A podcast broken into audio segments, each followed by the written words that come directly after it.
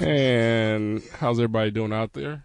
Uh, in uh, HD2 KPFT world, this is Kelvin Davis filling in for Gord Anderson, and this is Black on Both Sides for Friday, March 3rd. Well, today's the 30th? No, it's the 29th. To, to 29th. And that over here is our special guest we have in the studio, and I'll get to them shortly. But welcome to all this out there listening on HD2, on the TuneIn app, uh, on the internet as well. This is Black on Both Sides. Uh, today we got some special guests in the house. We got uh, two members, I guess you can say, of the parenting movement. Uh, Parenting the parenting movement here in Houston. I mean, I both they're both wonderful to me from what I've heard, what I've seen. They're both wonderful parents. I just happen to be married to one of them. Yes, you are. Uh, you're speaking to the mic, Pia. Yes, you are married to me. Yes, I am. Uh, speak. I said yes, you are married to me. Yes, and that's the voice of Miss uh, Pia Maddox Davis, and then we have her co-host of the Do you know the name of my podcast? Mother, Where's My Shoe? It's Mommy, Mommy, Where's, My, shoe? My Shoe. Well, Mommy, Where's My Shoe? It drew it back because I was about to say your other podcast, Oh, but uh, we also have about Miss that. Brianne Thomas. Miss Brianne Thomas here uh, of the Mommy Where's My Shoe uh, podcast here on. Uh, you can listen to it on iTunes, Anchor, pretty much wherever you get podcasts. You can get your podcast listening. We're quite a Reviews. few places. got speaking to We're the in mic. quite a few places. Uh, you know, go ahead and introduce yourselves right now. Tell us a little bit about yourself. We'll start with Pia. Okay, hello, I am Pia Maddox Davis. Hello, I am Pia Maddox Davis. And I'm Brianne Thomas. You're not following the script, Brie. Oh, I didn't realize. I thought that was your script. no, that's you. You're Okay, and B. I'm Brianne Barnard. Or say Thomas whatever, say whatever y'all want to say. we just need. I need From the podcast. Mommy, where is my shoe? Today we are f- filling in for Gordon Anderson, and we are excited to spend the next hour with you. So, our podcast, Mommy Where's My Shoe, focuses on our experiences as moms. Today, P and I invite you to join us as we discuss navigating white spaces during childbirth, building our villages, and selecting our schools and daycares while being black. So, if you would like to join the conversation, feel free to call in to 713 525 8737. So, Brienne, you want to start? Did I say 713 526 8737? Once again, 713 525 8737. 713-526-8737. hey, this is their first time on radio, so uh, just uh, bear with us here. And also, you know, it's KPFT. We're always looking for donations. Uh, you don't have to wait till pledge drive to get them done. So, you know, you can call that same number, 713-526-8737, or you can go to kpft.org. Uh, hit donate, give as much as you can. Uh, you don't have to wait for pledge drive because, you know, we're always uh, looking for donations here at kpft.com. And before we're going to do that, we're going to take a short, short break before we bring you in, and we're going to play a little Stevie Wonder. We'll be back in probably less than 30 seconds, and the next voices you'll hear after that will be Miss Brienne and Miss Pia at kpft.org. We'll be back.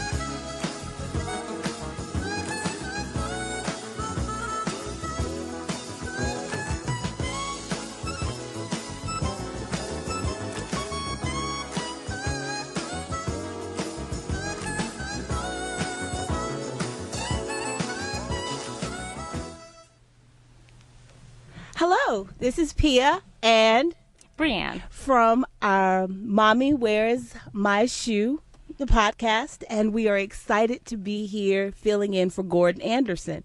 So, Brianne, what are we talking about today? Well, Gordon asked us to talk about being black moms here in Houston. And we can talk about that. I think we have firsthand experience. Right. And so when I was thinking about what to talk about, I thought, well, let's start in chronological order. Let's talk about birth. Okay.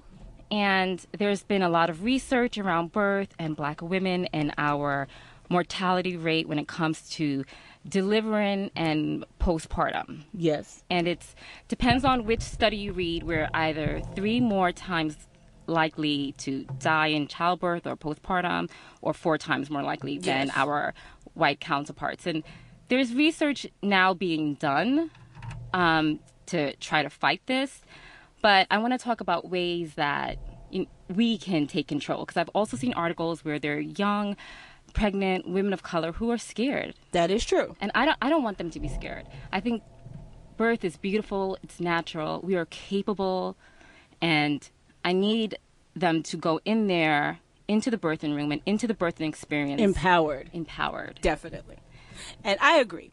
Uh, one of the things that I did, even when um, I found out I was pregnant with Andrew, my oldest, I researched hospitals before I ever looked for an obstetrician. And I knew that hospital policies dictated, I guess, the doctor's permissions and what he could and could not Right. do. Sure. So I also wanted to make sure that I delivered not at the right hospital, but I wanted a hospital with certain amenities, certain With the right hospital um, for you. Yeah, it was the right hospital for me, and I ended up choosing a hospital that was one of the first to have the baby friendly desert. Well, not one of the first, but when it was be- becoming popular to have the baby friendly designation, so there was no nursery. My Right. son roomed in with me from the time that he was born, and I think he only left once for a procedure. Other than that, he was with me, and I was fine with that. So I think that choosing the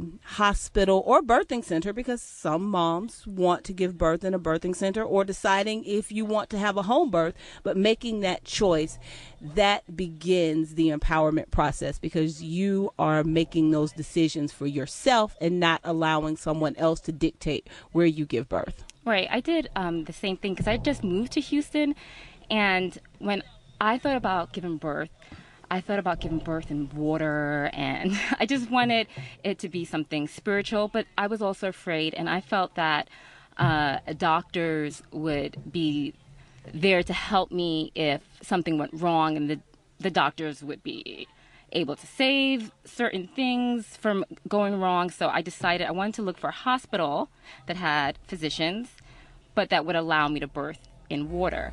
The closest I could find to that here in Texas was a hospital that would just opened up, and they would allow you to labor in water, but not actually give birth in water. For that, I'd have to go to a birthing center.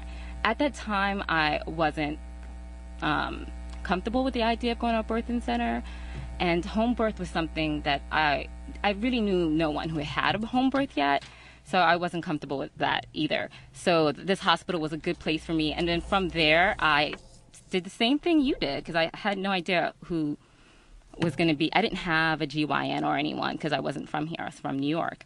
So I looked to see, found my hospital, and then I, I looked to see who delivered there, and I found um, midwives that worked in the hospital. So that was, I think, like you said, one of the best ways to start your empowered process. And then from there, we found um, our midwives. Now, the community of midwives that I found, there was only one woman of color.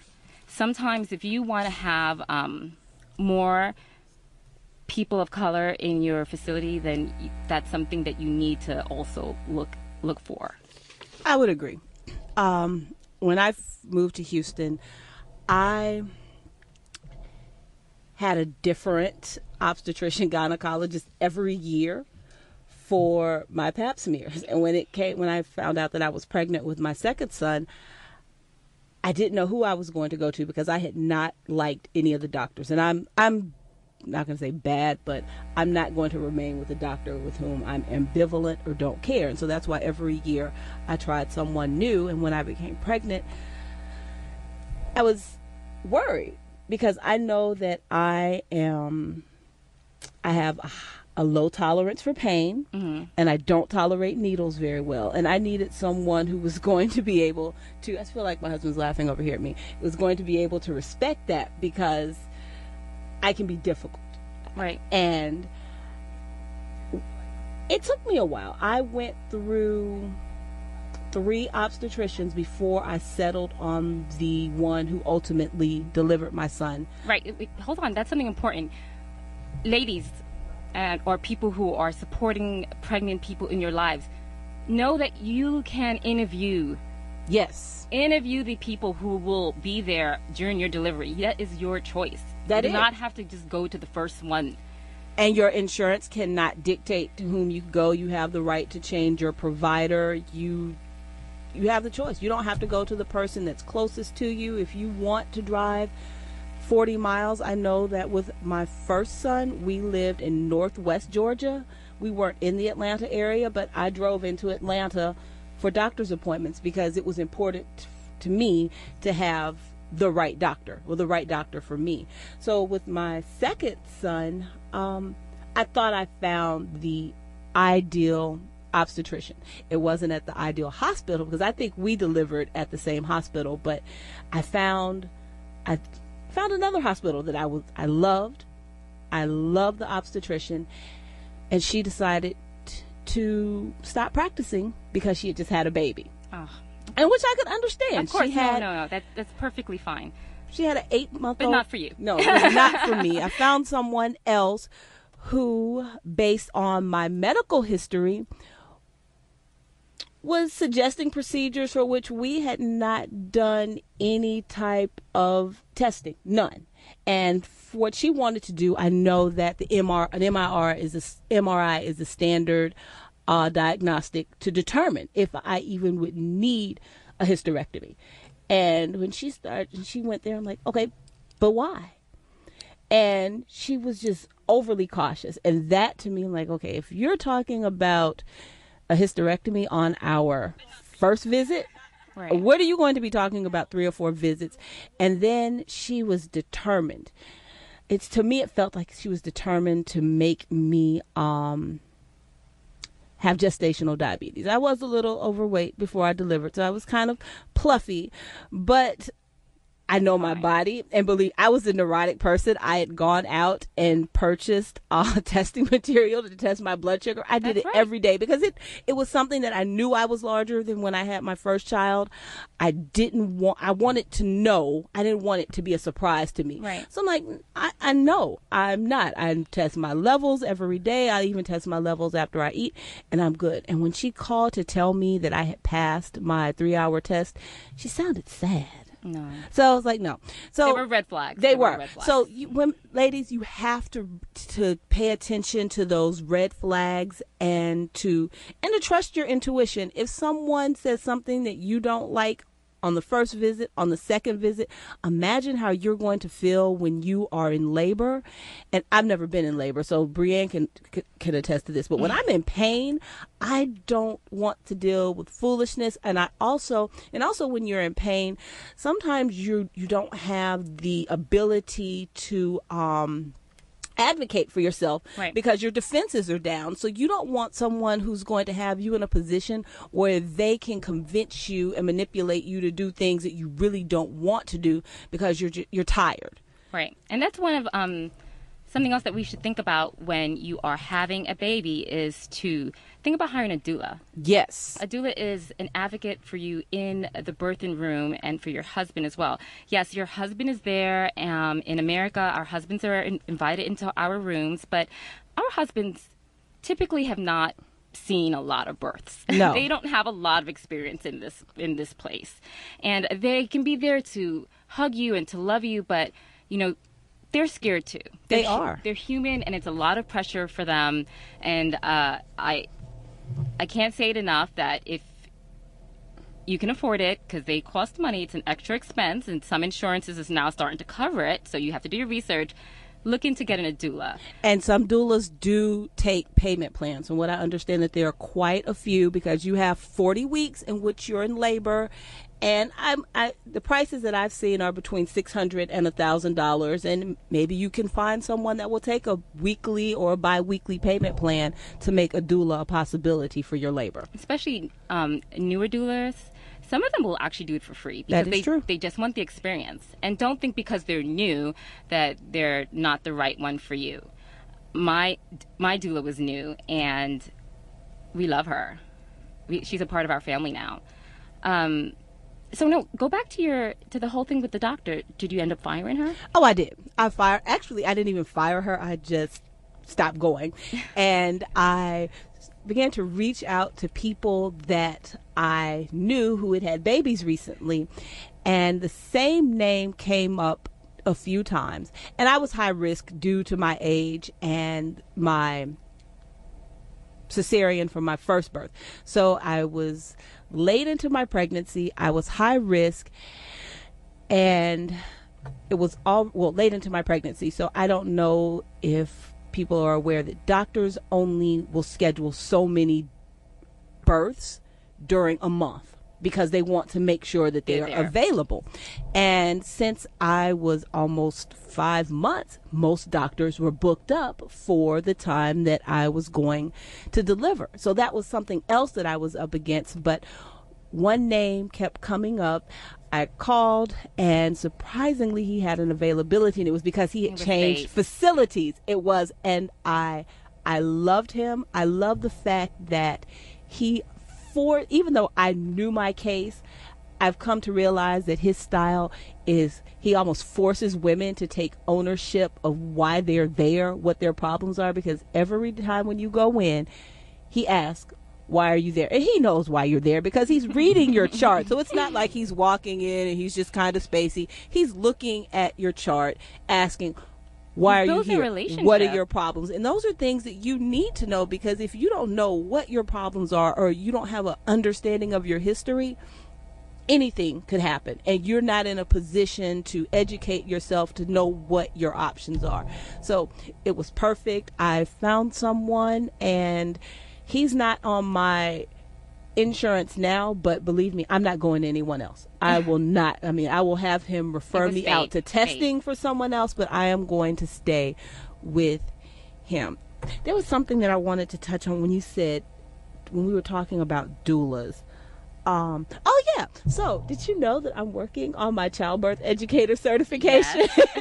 so, if you're listening, ch- childbirth educators are also available. They're a little bit less expensive than a doula. So, if you can't afford a doula, if it's not a pro a payment plan that you can work out, and this you can find someone to educate you on the process of childbirth if you don't know. And I think even more so for women, it's a good course for your husbands to take or for you all to do this because you know your bodies. Women know their bodies, but husbands don't understand how your you know your stomach pretty much ends up in your heart. They don't oh, understand don't the understand changes. either. A lot of women don't. I, we don't live in a society where we see a lot of pregnant women anymore, or like our mothers aren't pregnant with us, our sisters and brothers. I mean, our sis- brothers, not brothers, but our sisters aren't giving birth around us. So we we we have to learn a, a lot. I, I remember we I did Bradley, and they actually had a picture of what you know certain parts were going to look like at different types at different times in your labor, and I was really shocked.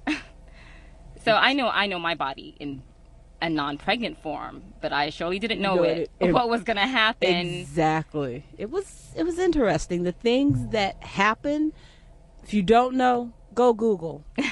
Physiological and physical changes during pregnancy and you'll be astounded. Okay, so let's go over a few things. Find your find the right birthing place for you. Definitely. Um, then choose your provider. Make sure you don't you find a provider that you like and you like their team because sometimes they're not always available. That is true. For me, it was important to find a doctor who worked by himself. I would not go to a practice where I saw different doctors on a weekly basis. When I went, I only wanted to see my doctor.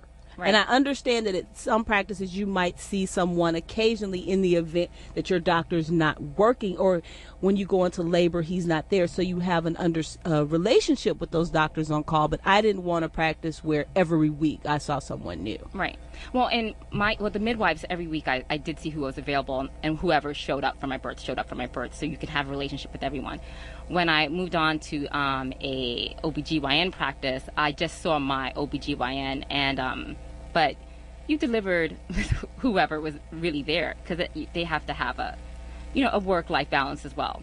So, but that if that's not what you want, that is totally okay. That is true. And I had a cesarean, so for me, it wasn't likely that I was going to have a random, well, whoever was on call. It was scheduled by my doctor, so unless something went wrong with him, I knew that he was going to be there. So that is something when you have natural childbirth, that is something that I guess that you do have to be aware. Right. And then um, also get educated. Take birthing classes with your partner or with um, a family member that you love and trust. Yes. And then um, possibly get a doula or uh, another, a, another person in the room with you besides your husband also so you can probably take a break. But that's if you want.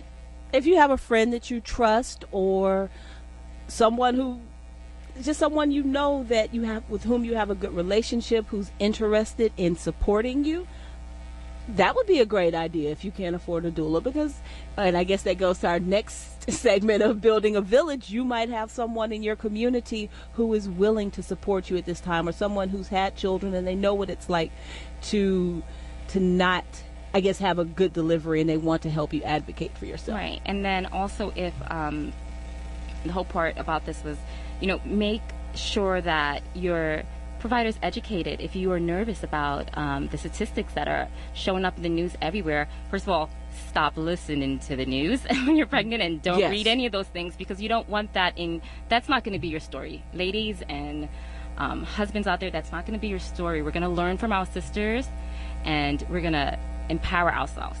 So you you know turn any negativity off, and um, just keep with the idea that you're going to have a beautiful, healthy child and a healthy pregnancy. Um, now, if you are nervous, please talk to your provider about that. Make sure that they are informed. You do that during your interview process, and you do it at any point when you are nervous. Like you said, your doctor always spoke to you, and you built a relationship with him, and I think that's really important, or her, or your midwife, and um, or you may have an unassisted birth You might. and um, then I guess you talk with you have to talk with yourself. You know, make sure that this is really what you want.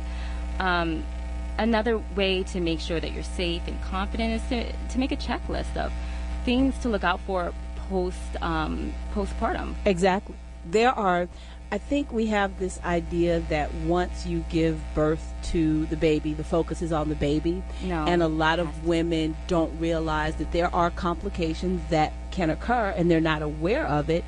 Or they allow a doctor to dismiss it and say, well, oh, it happens to every woman. But you know yourself, you know if something is not right. So it's good to have an idea as to things to, that could go wrong. Not to frighten yourself, but just so you be could informed. say, you know, my heart's racing.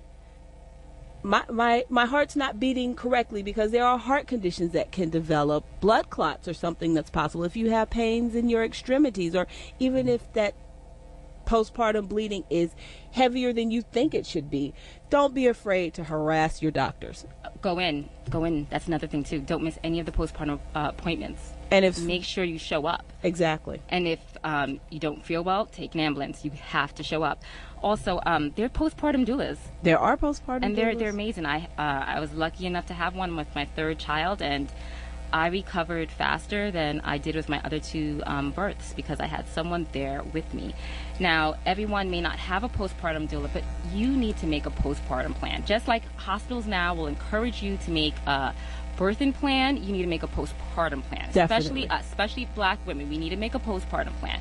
We need to have um, a schedule of people who will come visit us daily and help us out. And you've got to understand, they're not your guest. No they're not They are helpers. Let them know before they come. If you don't want to verbally let them know, make a beautiful um, text message or email. There's this book called The Fourth Trimester, um, a postpartum guide to healing your body because you are healing, ladies. and people are not coming to hold the baby while you do laundry and sweep the floor No, no. hand and them the broom And don't clean the house before they show up. That's their job. Exactly. This- and and if you can't go to a friend's house who's had a baby and offer to help, don't go. just stay at home. exactly. If you want to see someone's baby but you don't want to help them, don't show up. FaceTime. FaceTime uh, or get a delivery of pizza sent to their house. Which reminds me, food. This is um, I had lots of meals and gift cards. and gift cards, right? That's a perfect a perfect thing to do for a person you know who is about to give birth. Um, is to make them a meal, but also you can host a meal train. When people are going to host baby showers for you, ask that person, you know, can you also host a meal train for me where people sign up online and they come to your house two times a week or maybe once a week and they someone drops a meal off. So if you were to give birth Pia and I sign up um, for Tuesday, March 30th, that's my day. I come to your house, I drop the meal off for you. Uh, that's something that's really not that hard and it's I met someone at Brienne's house the other day. Her baby's what four months, and she's still on her meal train. Yeah, she is. Just you got to take care of your community. Yeah, but you have to build a village to get there. So we keep going back to this village. Right? People always talk about um, that African proverb, like it takes a village. It definitely takes a village. You do not want to parent alone, and you shouldn't parent alone. no, and we're going to talk about a village when we return from our break. So listen to a little Stevie Wonder, and Brienne and I will be back in a minute.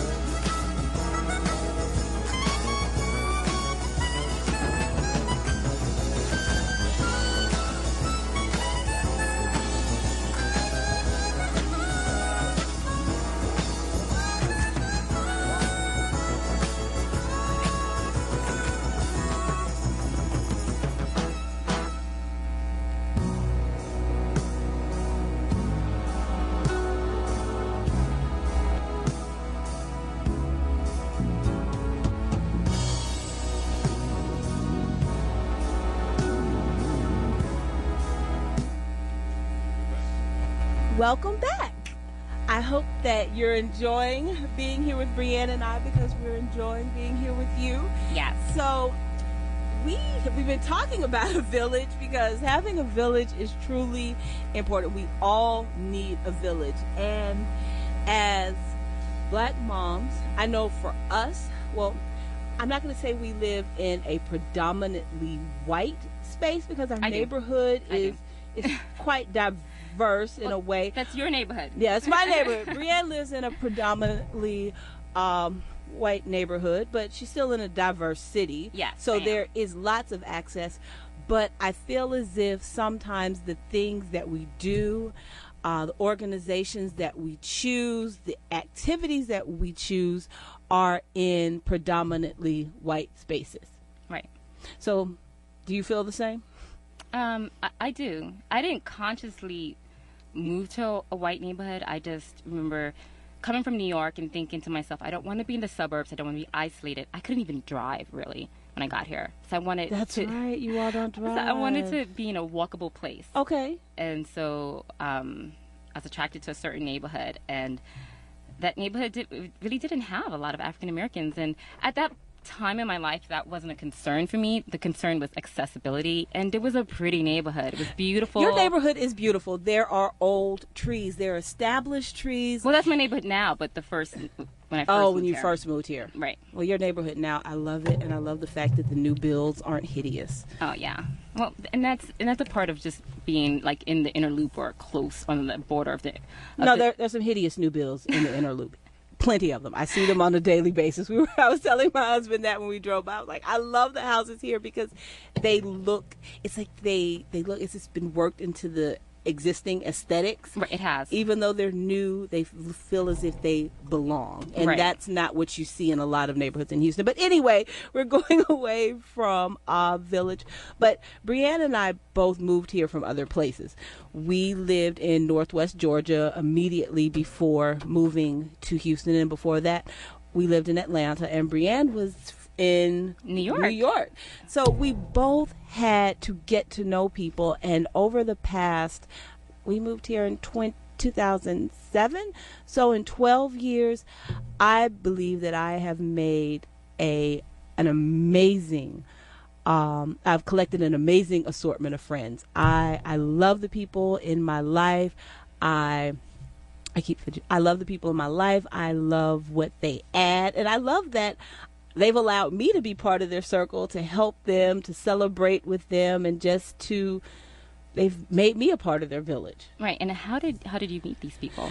Um, some I met through at my son's schools. hmm Others I met at church. Others I met just talking to random people in stores because if I saw someone who's had a child the same age, like hey, activities for which we signed up and also online because Brienne and I met each other right, that's- online. So I think that the internet has made it easy in a way to build a village. I know a lot of times people say that the internet helped has helped to um, decrease personal connections and people meeting and get together. I I disagree completely because I feel as if if once I've connected with someone, especially if they live in Houston, I mean, what's the sense of having like texting each other if we have children who are similar in age? Let's schedule a play date. Let's Right. get together. So I think that the internet is a great way, especially if you is a great way to build a village. If you don't work, if you are a stay-at-home mom, sometimes I know people have they're not I'm not going to say go-getters, but they don't have that type of personality They where they're the just outlets to meet them exactly. face to face. Or some people are afraid to just say go to the not afraid, but they're they don't want to just go somewhere and not know what's going to go on, like to a library class or somewhere like that. So The go internet's good for the online. It- it is. It's good for the introverts. You can find there are a million groups for a million different classifications. But- and that's and that's important too about the internet because you can be very specific about what group that you're looking for. And that's how we found each other It because is. it was a positive parenting group for For- for, black women. Exactly. And we both believe in nonviolent parenting. So I know that when I'm hanging out with Brienne, I'm not going to have to worry about her slapping her child, which is no, no, important. you're not gonna. which is important to me. I may think about it, but it's not gonna happen. and we both have boys who are three years of age. So it, it, it helps. It really does. So definitely the internet. How did you build your village in Houston, Bria? Well, again, you know, um, start from the chronological order from when I was pregnant. I started to build it when I was pregnant um, through birthing classes, and um, I also did a yoga class. And you know, there was one woman of color in the yoga class, and um, she came up to me and she spoke to me, and she was like, "Let's go to lunch." And I didn't think anything of it because at that point I didn't realize how I was not in a black space. but when she did that, I thought, oh, okay, you know, I, I see what she's doing here. And we went out to lunch and we became really, really good friends during our pregnancy in the first few months of um, um, postpartum. And we had a lot in common. And there were certain things I could talk to her about that, even though I was making friends with women of different um, races, I wasn't um, able to connect with them the sa- the same way I was able to connect with her about certain things. Not That everything, because you know the whole part, the whole point of a village um, is that there are different parts to the village, and there's and there are people who do certain jobs, and they're there for certain reasons and for certain seasons. And I started my village way before um, I actually gave birth. And I didn't have enough people to like make me a food train or anything, but I had a good number of people at my baby shower and I, I felt like I was supported. It also helped me um, find uh, classes postpartum, which is another place Yes. that my village started to grow. And in Houston, and I don't know about other places in America because I can only talk about where I gave birth, but please look this up. There are there's a support group for everything in Houston. There is. and I really encourage everyone to go there. Like our support I went to my doula opened a support group and made an amazing group of friends and we're still very good friends. Our husbands are friends, our children are friends. Uh, there are support groups at hospitals. There are. I, there's one here um, I think Texas. Ch- no, I think it's the women's hospital, and I didn't give birth there, so I didn't even think. Well, I know the women's pavilion. They so women's has one because um Tex the women's pavilion where I delivered they have a weekly class. It's on a six or eight week rotation. Oh, I didn't. Oh, and I didn't know that, and I delivered there. but there is a uh, the women's hospital has like this amazing um, class, and a lot of I, a lot of friends I know m- met their mama friends that they've been friends with for life. I mean, well, not for life, their entire children's lives they've been close to, and also your churches may have one if you go to church. The Yeah. the point is, this is like an entry point. This baby having stage. It's a wedge into a whole an- new world. It's like uh, ninth grade all over again, or freshman year of college, where everyone is new. No one knows what they're doing, and this is the time to make a lot of new friends, even if you're not new to um, Houston or to uh, new to the area that you gave birth in.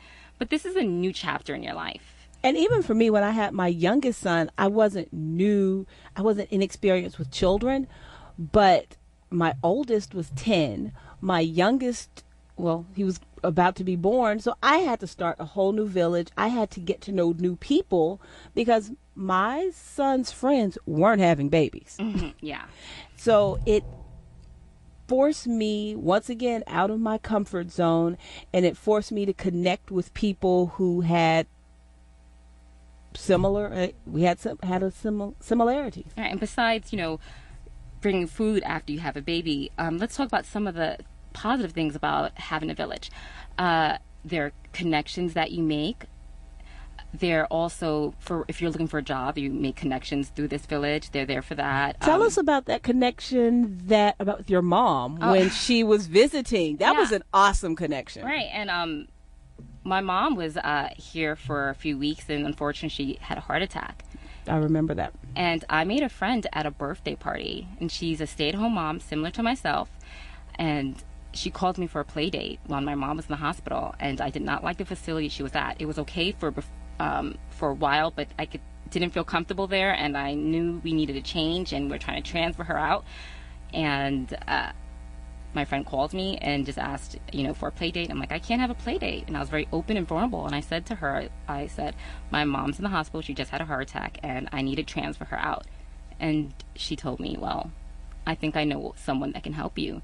And she did. And she's And then my mom got the transfer.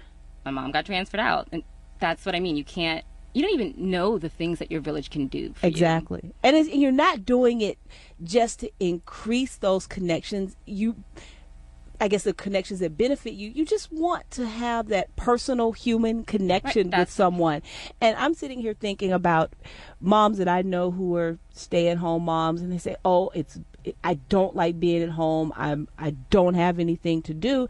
And I'm thinking, "What do you mean you don't have anything to do? This like there's a whole city out there I never have and there's feeling. free things. I mean, you don't, you don't, you can spend money, but there, you could literally in the city of Houston go out every day and engage in an activity and not spend any no, money. No, but that's another reason why you need a village because that may be your talent. that is true. Your talent. I know be- everything. Well, not everything. I know where everything is. that may be your talent to know everything. But Yes. and um, so there you go. I can call you and say, Pia, what's going on? One of my, I have another friend that's so friendly, and um, Michael makes fun of me. Michael's my husband. He says, "Oh, you know everyone." I'm like, "No, I don't know everyone, but I know someone who does." Exactly.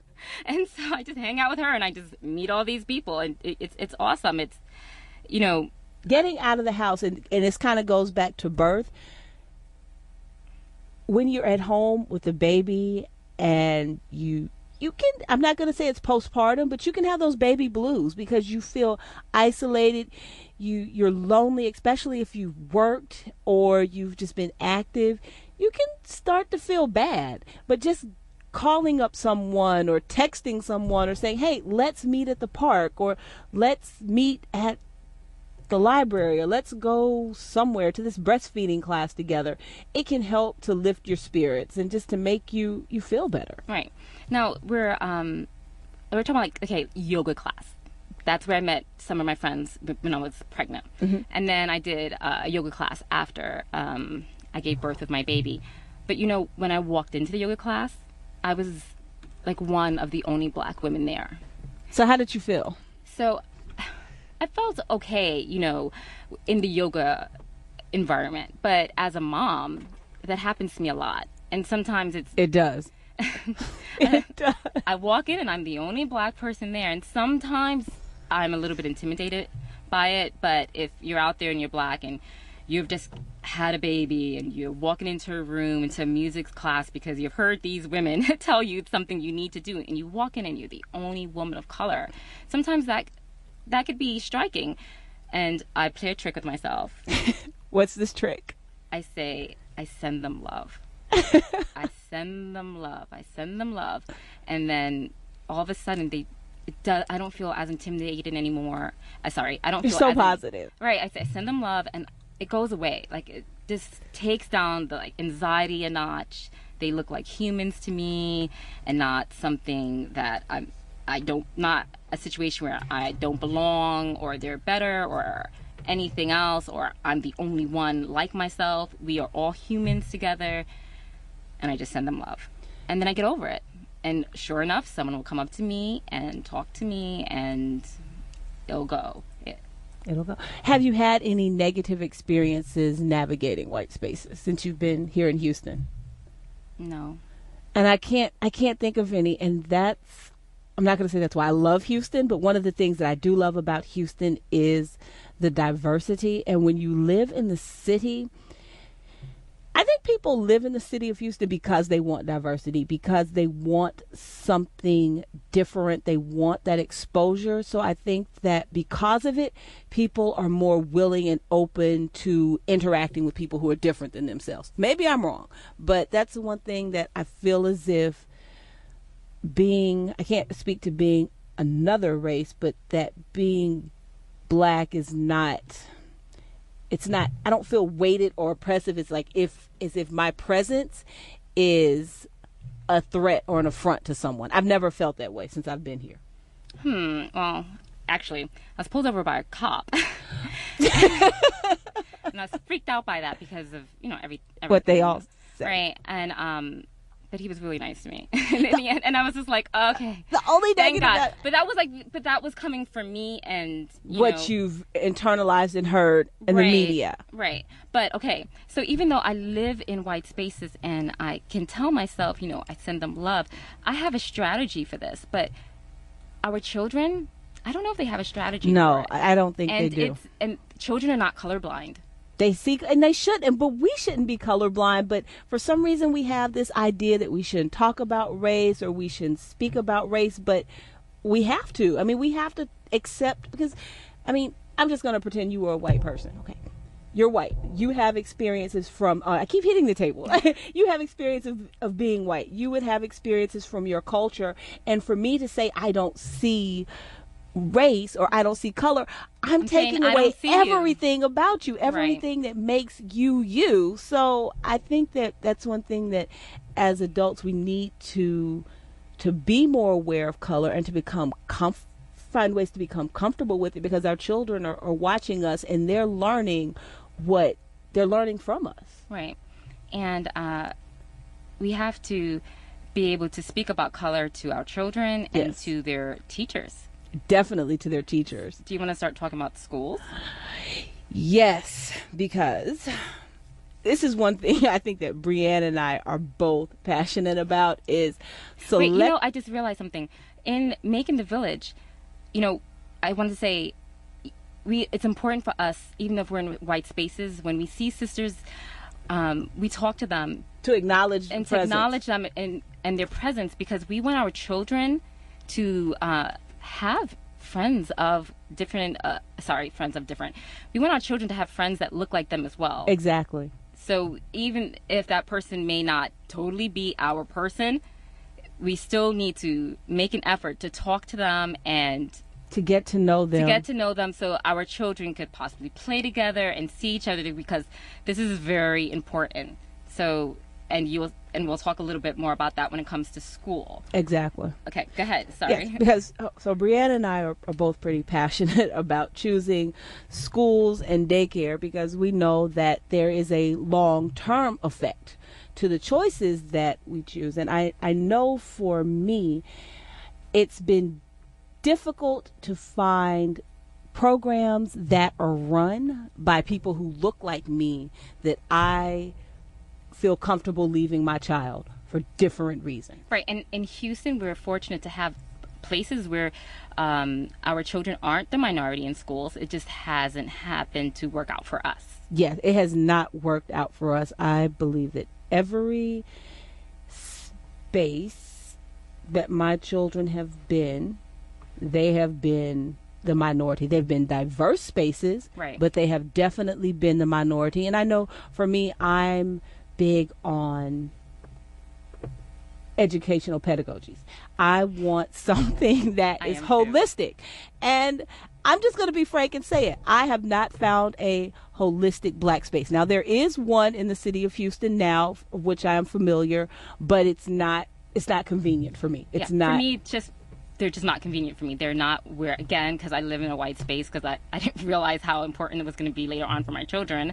But I'm okay with where I live. I, I love my community and I've done certain things to ensure that my Yeah. children see themselves. But even if there's only one holistic facility in Houston, the chances of it being convenient to you are slim to none, no Right. matter where you live. Right. And I've found that I, I want something that I want play based. And when I search for programs, except for this one, programs that are run by people that look like me. They're sticking flashcards in faces of two and three year old children and they're doing homework. Yeah, no, that is not best practices. And I, I don't want that. So, black educators who are thinking about opening a center, you could attract a lot of black people if you had something similar to Montessori or Montessori.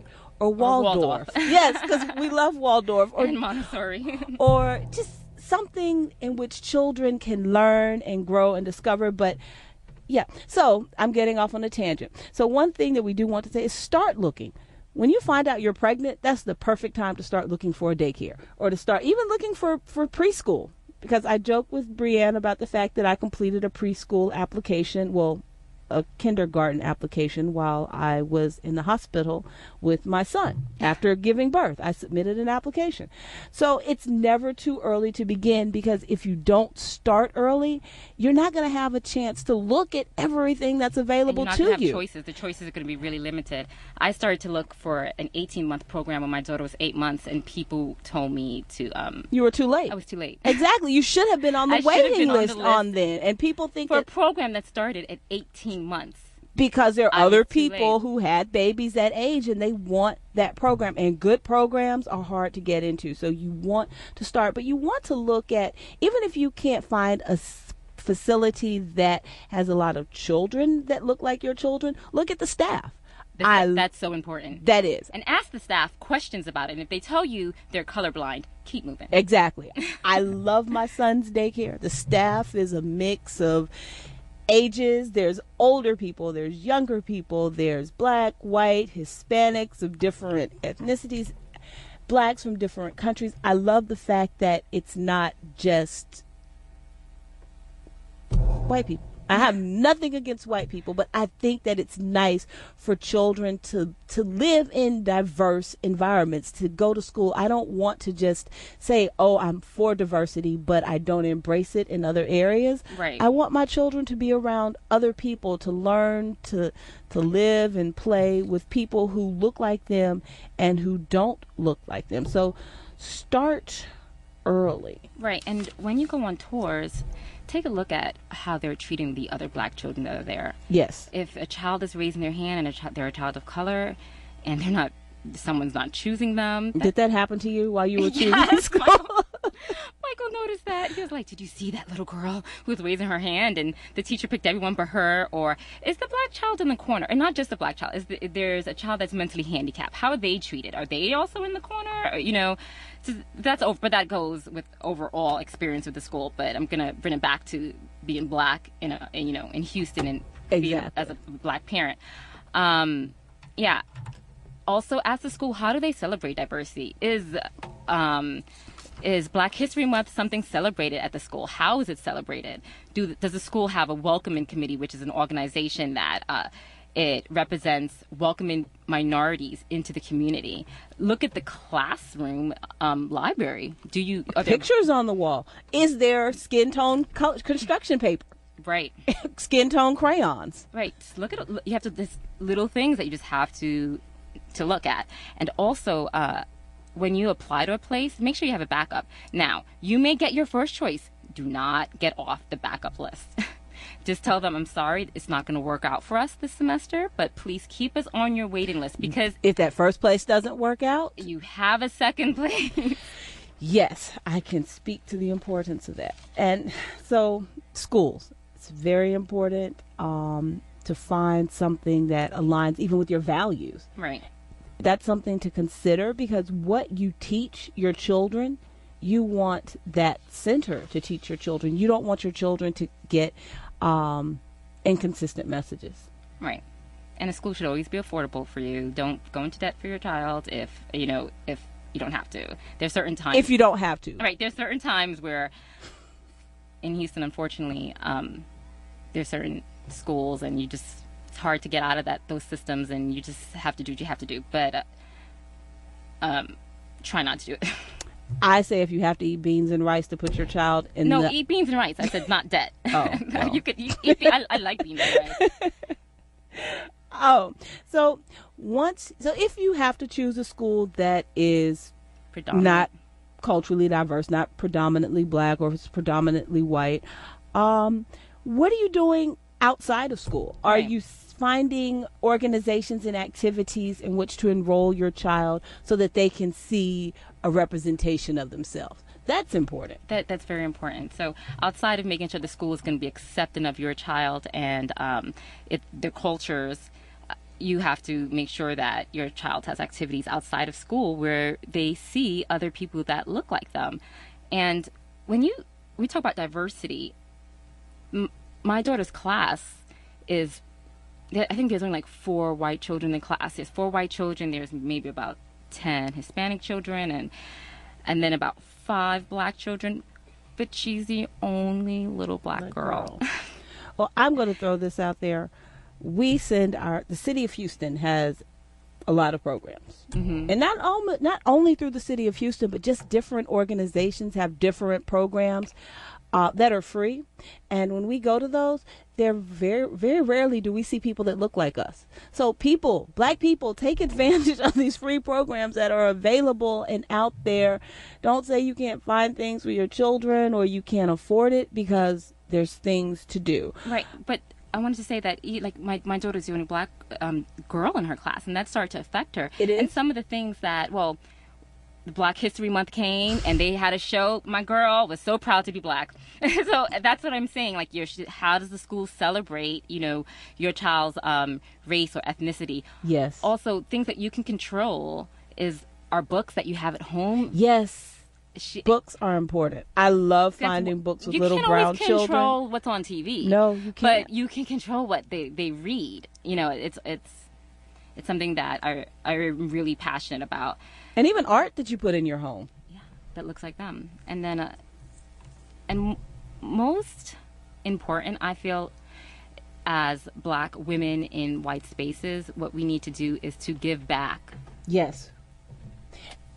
See if your child's school is open to use orchestra, um, organizing a Black History program, and not just for Black History Month, but throughout the year. So that way, you're giving back not just to your child, but to the entire community. Right, that's way to, that's a one way to give back. Help them host those shows. Teach an art class Exactly. from uh, from a black uh, person's perspective or about based on a black artist. yes, Donate to the school books if they don't have it. that is true. So I think our time is starting to run out. I know, I know. I I don't think an hour was enough. I know. I was. I, we could have done the full two I was hours, nervous but I was I was hour. apprehensive. No, no, we're, I was apprehensive. I gotta pick up my child about uh, talking for an hour because our podcast is only roughly thirty minutes. But this is this has been fun. yeah. Maybe we can do it again. So uh, maybe Gordon will allow us to come back. Um, let's see.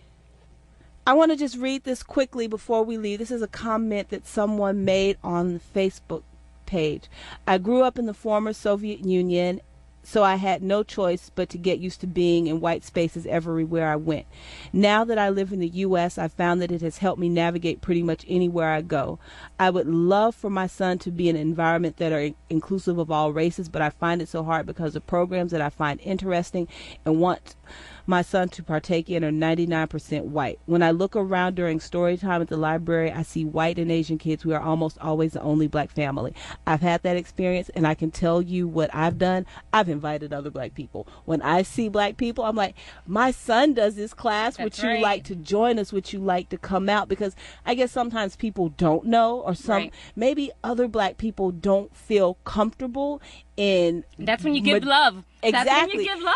well, if they people don't go because they don't feel comfortable in those spaces. So if they know you're going to be there, they'll Right. be more willing to go. So to the mom who's who left that message, find moms who look like you. Reach out to moms who have children your son's age and say, "My child does this program. Come and join us." There's there's a trial class. It meets this day try to help build that community that you would like to see for your son. You have to you have to desegregate it. that's That's the right, best that's way. right. We have to do it. So thank you, Black on Both Sides listeners, for Thank you. listening to us today. And if Gordon goes out of town again, tell him to uh, call us back. Thanks. Thank you. Goodbye.